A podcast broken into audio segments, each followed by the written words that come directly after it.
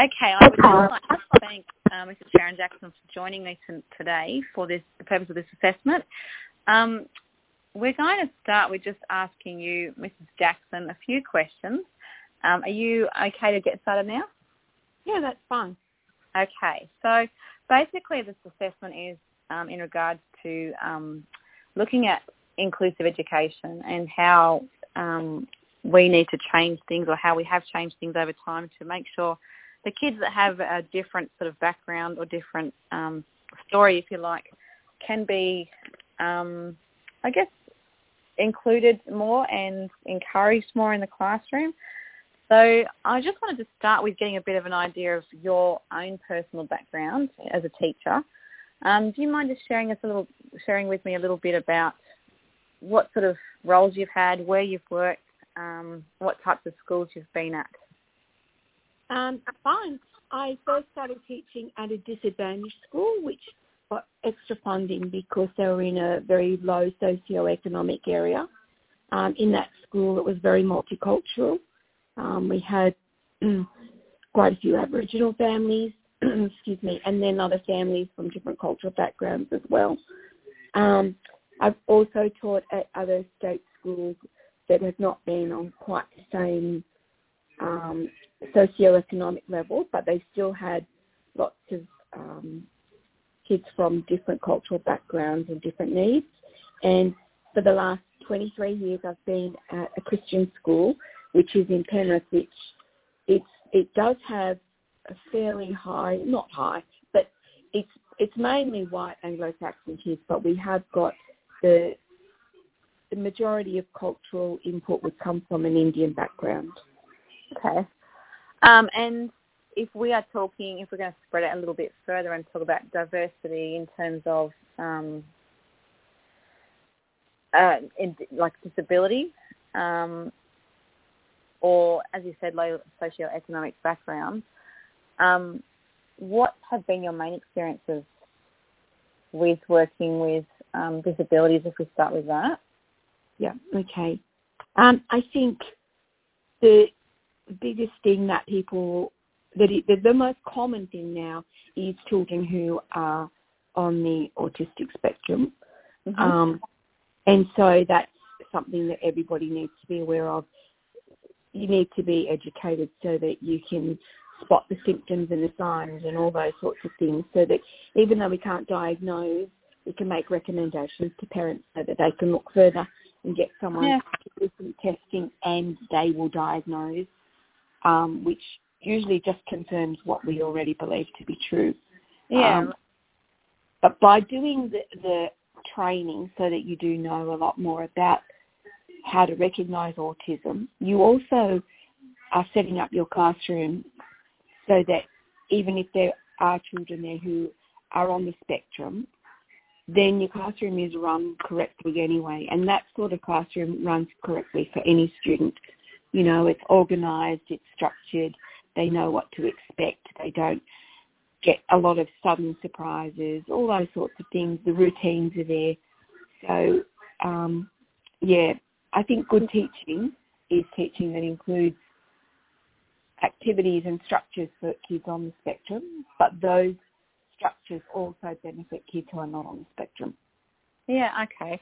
Um, so to get the background information about students before they walk into your classroom, is there some sort of plan that you guys have in place or how do you get the information if, if you do um, say you've got a student that's been in a previous year, they're not a kindy kid, they've actually been at the school for a while. How do you get your information passed on from one teacher to the next? Well, at the moment we have, um, we do it through a system called Edumate. So on there, whenever you go to mark the roll, you will see the children that have a medical alert and uh-huh. um, you can go into that and click and see any reports that are there on them, any information that has been recorded on you know, any any assessments they've had done, anything like that, so that you can right. see exactly what the diagnosis has been and what their recommendations are. Okay. Um, and in terms of, if we just go step back a little bit, before uh, you, you, mentioned you've obviously been a teacher for a really long time. So before there was more of an issue with children being on the spectrum, what sort of things would you say influenced your teaching before you had the training? As in, um, if we look at, I'm just trying to think of the best way to explain it. Um, if you had a, a, child presented to you then, uh, with the symptoms of someone who is on the spectrum, but they didn't actually have a diagnosis, what sort of yeah. things you put in place at that time to help you to accommodate for those needs? I guess. Well, I think um, I, I think there are a lot of the things that I I, I mentioned, like having a routine, um, having rules in the classroom. They kids on the spectrum expect a great sense of justice. So by them seeing that you do follow things up and that you do you do support children who are having problems, um, and you know because they're so black and white, if you're going to change something a little bit, you have to do it with explanation, and that I think I think you actually always have some children in your class who are on the spectrum but haven't been diagnosed, right. and you just kind of recognise them as quirky, but really you kind of know deep down that they're more than that. But yeah, this isn't really going to change that much if they're just mild, if they're quirky. So it's just good teaching practice, I think. And we didn't used to have when I started teaching, there was no autism spectrum. Yeah. There were autistic children, but there was not Asperger's. There was not autistic, you know, the autism yeah. spectrum, anything like that. You there was a lot more of um, going on your own gut feeling and your own uh, ability to to strategize and work things out that you could apply for yourself. So would you say then that um, with government, obviously government policy and, and the legal part of all that. Um, obviously there's been changes that have probably been influenced because of what is seen in the classroom and, and obviously just even just general population. Would you say that for you, the introduction of things like the Disability Discrimination Act um, would have affected how you changed your teaching or as you said, would it be more just a case of I just go with my gut? I think it's, I think it's a combination. I think um, an act like that forces you to examine what you're doing. Um, uh-huh. And because of the position I've been in at schools, I often interview children before they start, right. and you're you're very aware that it doesn't really matter what that those parents disclose to you. You can't really discriminate anyway. Yeah. Um, and and sometimes I've had, I remember one case in particular, and the child had so many disabilities that we tried to do everything we could to just get them to get their enrolment delayed, but they were too old.